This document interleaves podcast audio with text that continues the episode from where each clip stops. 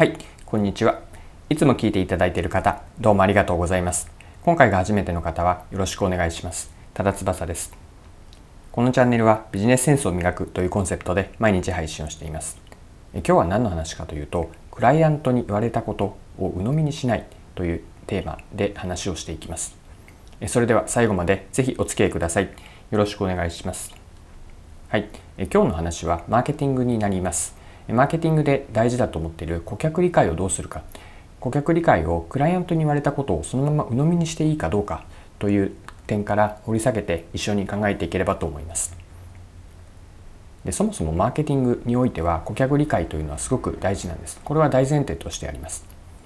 まあ、というのもマーケティングのよりもっと上位から考えた時にどんなビジネス事業でも顧客がいて初めて成立します。自分たちが顧客に何かしらの価値を提供する。その価値に対して顧客がお金を支払ってくれる。これぐらいこの価値に対にであればこれぐらいお金を支払ってもいいかなというものがあってその売上から、えーと、コスト経費を除いた利益を得る。その利益を、えーと、社員に還元したり次へのビジネスに投資していく。このサイクルをぐるぐる回していくことが事業構造事業のこうプロセス基本的なプロセスになります。したがって常に事業というのは顧客がいて初めて成立するものでじゃあ顧客が何を考えているか具体的にはどんな、まあ、そもそも顧客は誰かの定義からですよね。どういう人たちが自分たちの顧客でその顧客が抱えている負負とは不満不便不安のようなもの。そして欲求、まあ、ニーズ。顕在化しているニーズから潜在的なニーズまで掘り下げていって顧客をしっかりと理解した上でじゃあ自分たちはその顧客に何を提供するか。それを考えていくのが事業であるしマーケティングにも直結している考え方です。で一方で今日ここから掘り下げていきたいのはクライアントに言われたことをそのまま全て鵜呑みにしていいかどうかという話になります。でクライアントに結論としては、うんと、クライアントに言われた言われたことを全部鵜呑みにしない方がいいというある意味こう健全な批判的精神を持っておこうというのが今日の、まあ、一言のメッセージになると思います。例えばですね、うんと、じゃあ顧客からあの売上が落ちてきているので何とかしたいという話を聞いたとします。で売上が落ちてきているのは今までの顧客の顧客ですね自分たちから見たら顧客の顧客になるんですけれども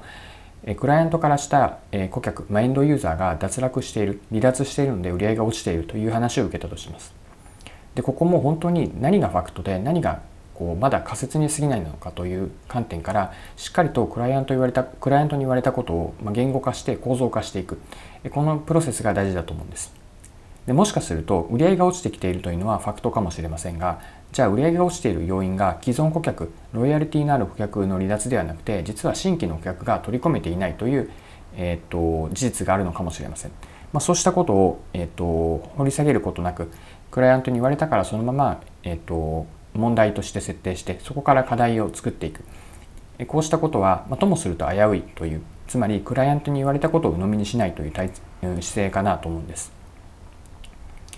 でクライアントに言われたことを、まあ、鵜呑みにしないでおこうというこれはもちろんあのクライアントの言うことをあの聞かないというわけではなくて、まあ、聞いた上でどこまでがファクトでどこまでがクライアントの解釈なのかを分ける、まあ、事実と意見を分けるということになりますよね、まあ、その大切さかなというふうにも言えます。